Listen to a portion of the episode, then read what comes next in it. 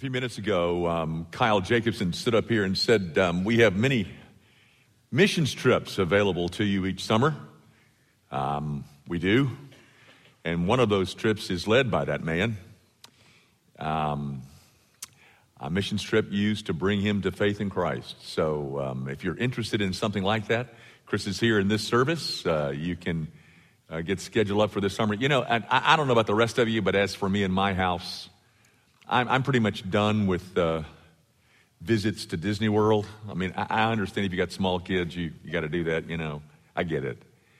But if, if that's not you, you ought, to, you ought to think about taking a week of vacation and using it like that. Um, uh, it might change you too, it might scar your soul like it has his. So give it some thought. Now, guys, grab your Bibles and let's, um, let's resume our study of this uh, Paschal Discourse of Jesus Christ, which consists of John 13, 14, 15, and 16. We're just about to wrap up uh, John 14 this morning. So you follow as I read. I'll begin reading at verse 25. Uh, the only thing that you will hear this morning that is uh, infallible is what I'm about to read. So stay, why, or stay tuned as I read beginning in verse 25. We'll read through the end of the chapter out of John 14. It reads like this Jesus is speaking and he says, These things I have spoken to you while being present with you, but the Helper, the Holy Spirit, whom the Father will send in my name, he will teach you all things and bring to your remembrance all things that I have said to you. Peace I leave with you. My peace I give to you. Not as the world gives, do I give to you. Let not your heart be troubled, neither let it be afraid. You have heard me say to you, I am going away and coming back to you. If you loved me, you would rejoice because I said, I am going to the Father, for my Father is greater than I. And now I've told you before it comes that when it comes to pass, when it does come to pass, you may believe. I will no longer talk much with you, for the ruler of this world is coming, and he has nothing in me. But that the world may know that I love the Father, and as the Father gave me commandment, so I do. Arise. Let us go from here. The grass withers and the flower fades. But the word of our God, this word, this endures forever. Uh, it was December the 7th, 1941. It was uh, a date that is etched into American history, into the minds and hearts of so many of us. If you're, if you're too young to know what December the 7th is, then let me explain. It was a Sunday morning 1941 when Japan surprised uh, Pearl Harbor and attacked, pretty basically destroying the Pacific Fleet. And on the next day, December the 8th, our then president, Franklin Delano Roosevelt, declared war on Japan, and the United States entered World War II. But most of you know that the war had started over two years before that, on September the 1st, 1939, when Hitler invaded uh, Poland. But there's a lot of us who believe that the war really started before that, 11 months before that. I'm referring to that which has been called uh, the uh, Munich Pact. Uh, it was a document signed by the four leaders of Western Europe um, Hitler, Mussolini, uh, Daladier from France, and Neville Chamberlain, who was the Prime Minister of England. It was an agreement between them that allowed Hitler to annex certain portions of Czechoslovakia, which he called the Sudetenland. And, and his reason for annexation was because over 50% of the people spoke German in that, in that area, which is the same reasoning, by the way, that's being used by Vladimir Putin in, in, in uh, Ukraine today. Um, that document was signed about 2 a.m. on um, September the 30th of 1938. Uh, Neville Chamberlain got in a plane and flew back to London, and when he arrived, he was greeted by a group of um, well wishers and supporters and um, uh, friends and uh, media folk. And he gets off the plane and he waves this document. In fact, there is a YouTube that exists today. I mean, you can find it. I, I if, if, I can find it, you can find it. But it's a, a, a document that still exists, uh, or a, a film clip that still exists and he's waving this thing called the Munich Pact, and he says something then, which he said later, to par- later that day, he says to Parliament. And his words that have become famous are these. As he waves this document, he says, Peace for our time. Three days later, Winston Churchill stood before the same parliament on October the 3rd, 1938. And he said this, and I quote, Britain has been offered the choice between shame and war. She has chosen shame, and she will get war. He was right. Eleven months later, Hitler invaded Poland, and World War II began. And with that invasion, those words of Neville Chamberlain, peace for our time, were shown to be uh, an empty promise made by people who were unable to keep the peace. In fact, Chamberlain's message that day became the laughing stock of the world as Hitler marched through Europe. It was a it was a piece of political bombast. It was, um, it was a delusion. It was a chimera. It was gossamer words, which ultimately led to his resignation and his humiliation. It reminded me of a statement that you find in the book of Jeremiah where, where uh, Babylon is surrounding Jerusalem and the priests and the prophets are saying to Jerusalem, Peace, peace. And Jeremiah responds by saying, There is no peace. Interestingly enough, um, the United Nations, that, that albatross that now rests in New York City, the United Nations was born in 1948, right after the, uh, the, uh, World War II, and it was brought into being with the express intent of uh, maintaining world peace. And, ladies and gentlemen, there has not been one single day of world peace since that time. In fact, in the, um, in the last 4,000 years of recorded history, there have been some 268 years which, um, which could be considered uh, peace in the world. F- but forget all that. Forget, forget the geopolitical scene. We don't even have peace in our homes. Do you realize that the most dangerous place in the world to be besides war and a riot is the home? Did you know that? Um, now, into that world, Jesus says this Peace I leave with you, my peace I give to you. Not as the world gives, do I give to you. Let not your heart be troubled, neither let it be afraid.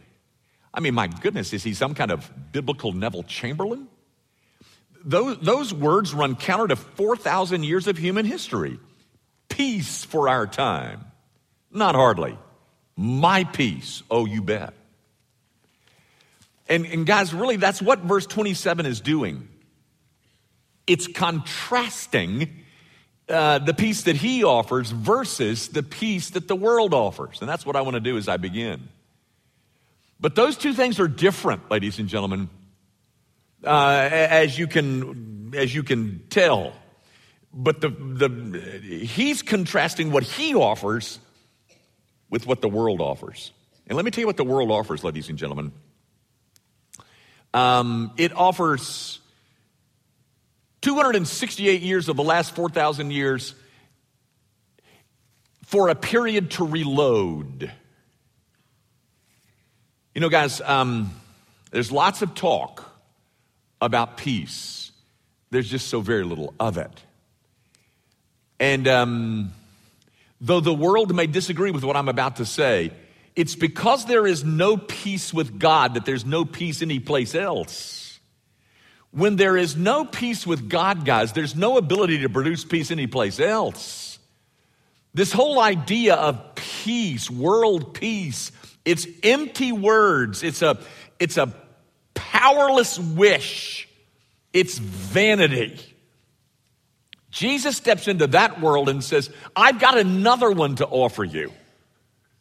Not as the world gives peace to you, do I give it. I leave with you my peace. Boy, wouldn't that be nice? Wouldn't that be nice to have some of that? Well, let me discuss it with you just for a minute. You need to understand that there's, there's two parts to that peace that Jesus offers us. There's an objective piece, there's an objective part, and then there's a subjective part. Um, the objective part is the peace that he established for us. It's an, it's an objective peace, it's a positional peace, um, as you see described in, say, Romans 5, verse 1, where it says, Therefore, having been justified by faith, we have peace with God through our Lord Jesus Christ. It is a peace between me and God. It is a peace between God and his people. It is a permanent truth, a truce that has been that is based on the finished work of Jesus Christ for sinners. The debt that I created by my sin has been paid and because it has, Jesus looks at us and says, Let not your heart be troubled, neither let it be afraid. Now, guys, based on that objective peace, there is a subjective peace. The second part of this, my peace that Jesus is talking about, there is an internal peace that is built on that objective accomplishment. It is, a, it is an internal peace that is based on the judicial statements of God about the sinner, statements that he makes in light of, in view of what his son has accomplished on their behalf.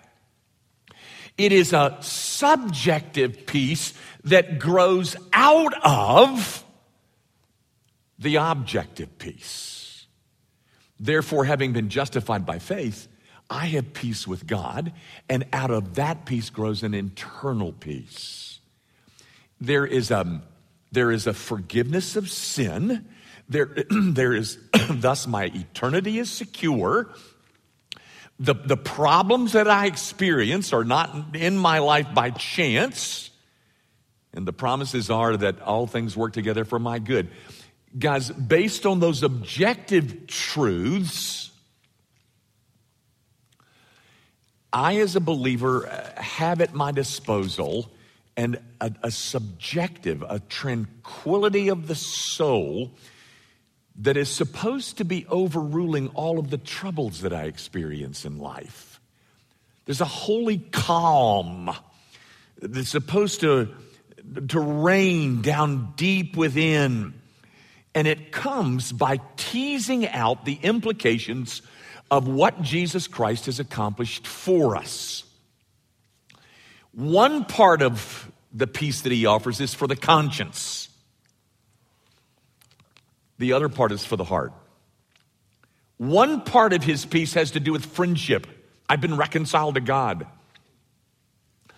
The other part of that peace has to do with, with enjoyment. You know, I think it was Augustine who said it best. He said, Thou hast made us for thyself, and our hearts are restless until they rest in thee. But, my brother and sister in Christ, once our hearts do rest in Christ, that restlessness,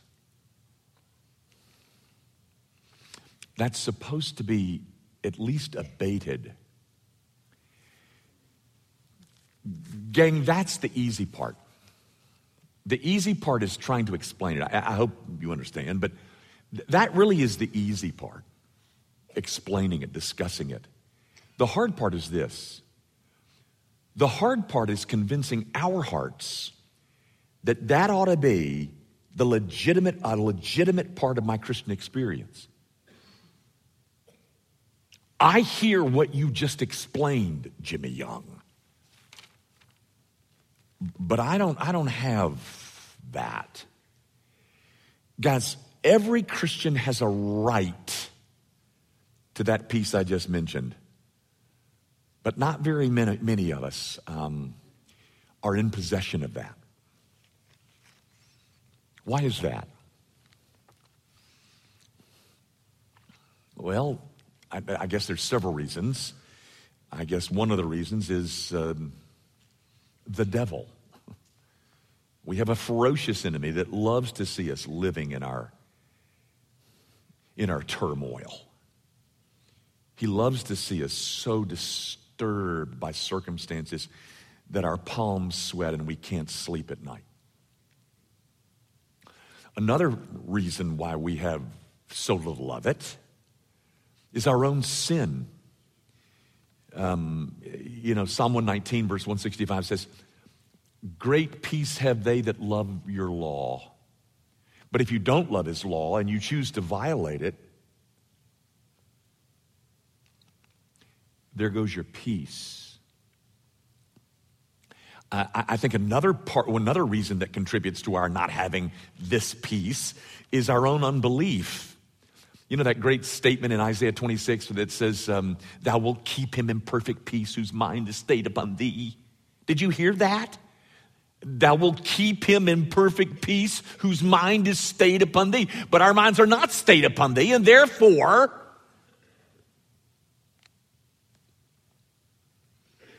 and therefore we, um, we keep the sleeping pills close by. Um, I'll tell you another factor that I think disrupts our peace, and it's bad theology.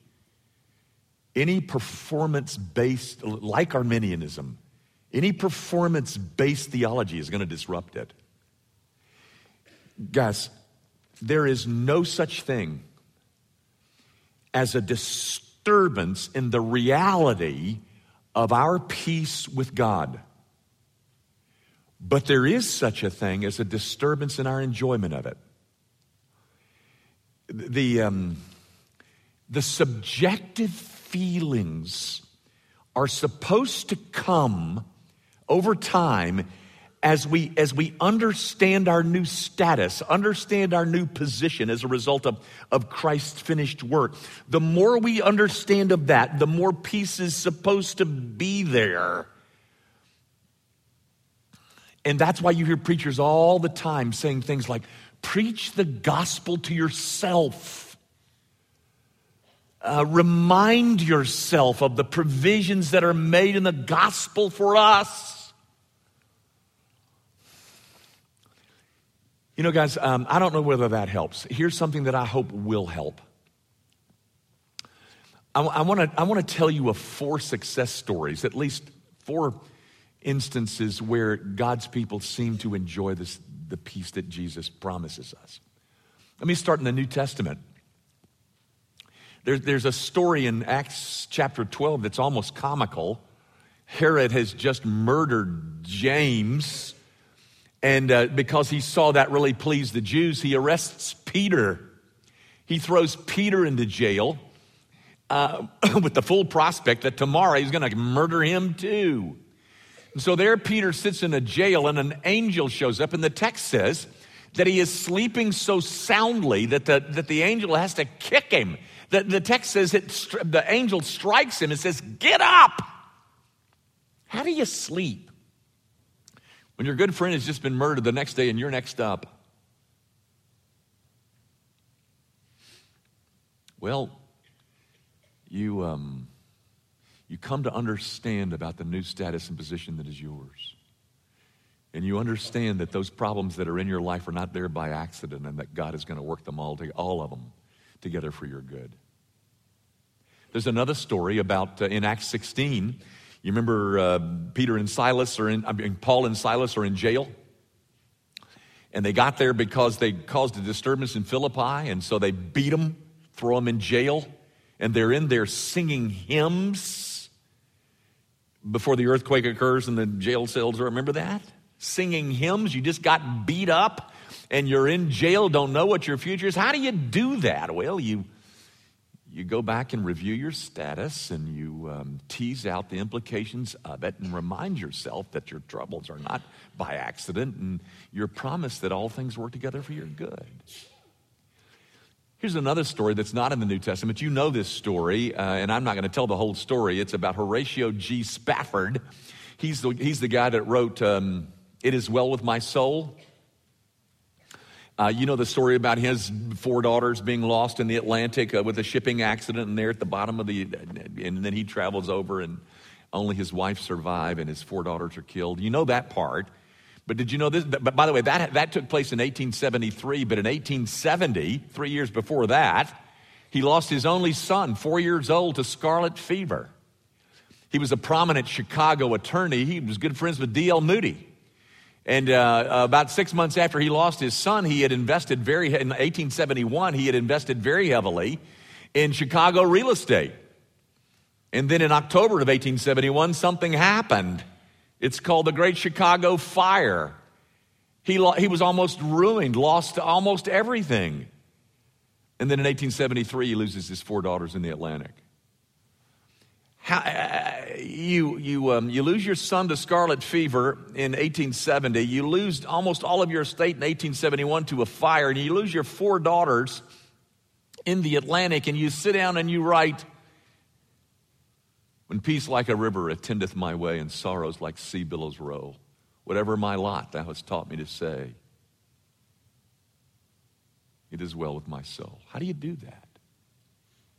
You tease out those things that are that are true about your new relationship with God, knowing that your problems didn't come by accident and that the promise is that all things will work together for your good.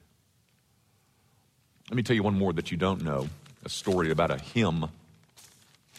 This, um, this hymn was written by a guy by the name of Edward Bickersteth. Um, it's a hymn that we don't sing around here. It's called Peace, Perfect Peace. But the story is this. He was on vacation. He was, he was uh, someplace else in England, and he, uh, he attended church one Sunday morning, and the, the preacher is the guy by the name of Gibbon, Reverend Gibbon, was preaching on Isaiah 26 3. That will keep him in perfect peace whose mind is stayed upon thee. He loved the sermon, was very impacted by it, and that afternoon he went to attend a dying relative, a first cousin, I believe, and, and um, he went to his home and found that his first cousin was in, in just, was very restless over the fact of his impending death. And so he began to speak to him about the sermon that he had just heard about Isaiah 26 3. And So the man, of course, was quite interested and, and says, uh, Well, tell me more. And he says, Well, the first thing that I remember that he said is that the text does not say perfect peace. It says, like in good Hebrew idiomatic style, when, when a Hebrew writer wanted to emphasize something, what they did is repeat it. It doesn't say perfect peace, it says peace, peace. I, I will keep them in peace, peace. Not just peace, but peace, peace, perfect peace. I'll keep them in peace, peace, whose mind is stayed upon thee. And so they talked about the, um, the sermon for a good part of the afternoon. And then his sick friend drifted off to sleep. And so while he's sitting there attending him, he decides, he picks up a pen and a paper and he writes a hymn. This one, we don't sing it here, but um, I want to tell you about it. Um, I, I, know you don't like to be read to, uh, I don't like to be read to, particularly poetry. But this is short stuff. And the reason that I want to, with commentary, I, I want to I want to read it to you, is because in it, ladies and gentlemen, you're getting instructions. Instructions how to manage life and to somehow how to arrive at some kind of peace, perfect peace. Here's what he does in the hymn. It's, it's, it's well crafted. It all, each stanza, there's seven stanzas, but they're very brief. Two lines. He opens by saying, Peace, perfect peace. And then he asks a question in the, in the first line. And then in the second line of the stanza, he answers the question that he asked in the first, verse, the first line of the stanza. For instance, here's, here's uh, stanza one Peace, perfect peace. In this dark world of sin, how do you expect me to have peace in this dark world of sin?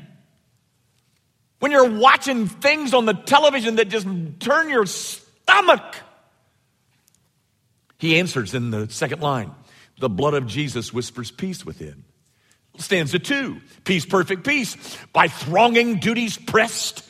You know, my life is so complex. I've got more to do than I, than I, than I should. I can't get it all done. I spend all my day in the car. He answers to do the will of Jesus. That is rest. Stanza three, peace, perfect peace. With sorrows surging round. You mean with all the sorrow that's in my life, with all the trouble that I'm facing, you expect me to have peace? He answers. On Jesus' bosom, naught but calm is found. Stanza four. Peace, perfect peace with loved ones far away. I'm, I'm far away from home. He answers. In Jesus' keeping, we are safe and so are they. Stanza five. Peace, perfect peace. Our future all unknown. Yeah. Your future is just as unknown as mine is. We're going to be alive tomorrow, or are we going to have a stroke? Is it our turn to die tomorrow? Who knows? He answers. Um, um, Jesus, we know, and He is on the throne. Stanza six peace, perfect peace, death shadowing us and ours. My death is impending, His death is impending. What even when is my day? He answers. Jesus has vanquished death and all its powers. This is the last stanza. It is enough. Earth's struggles soon shall cease, and Jesus shall call us to heaven's perfect peace. Now, guys, all I'm trying to show you is do you see his method? He faces this, he faces this, he faces this, just like you do. You think you're the only ones with sorrows surrounding you? You think you're the only one that's concerned about the future of your kids and your job and your finances and your retirement? You think you're the only one that's afraid of death? No. We all are. And the method that you see in this hymn is the method that I'm trying to I'm trying to teach. I go back again and again to my new status, my new standing with God. And I remind myself that that sovereign God, that the troubles in my life are not here by accident. And that the promise is that all things will work together for my good. I go to the objective piece and I tease it out so that I might arrive at the object, the subjective piece.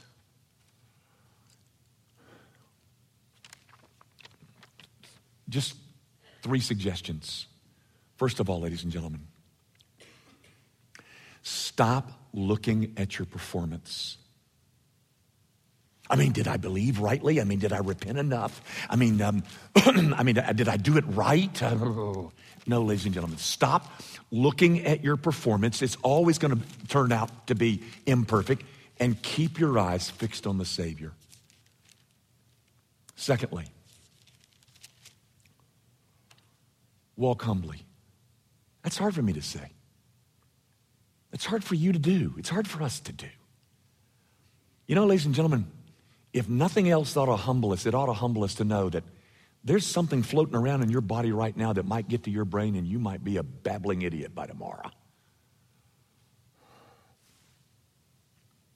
Walk humbly. And then, thirdly, avoid sin, any appearance of it. Let me close like this. You do know, don't you, that, that there is a there is the possibility of a false peace. That is, some of you have peace and shouldn't have it. Jesus mentions it in Matthew 7. He says, Many will say to me on that day, Lord, Lord, did we not do this? Did we not do the other? And I will say to them, Depart from me, I never knew you. You know that. Um, the only the only solution to false peace, ladies and gentlemen, is an intimate relationship with Jesus Christ, placing all of my hope of forgiven sin in what he's done for me.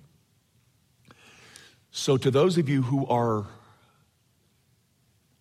who do not yet embrace this Savior, you know that you are at war with God. You are an enemy of God's at this moment. Well, I don't, I don't think of myself as an enemy. Well, I'm, I'm sorry, but Romans 5, Philippians 3, James 4 all describe you that way.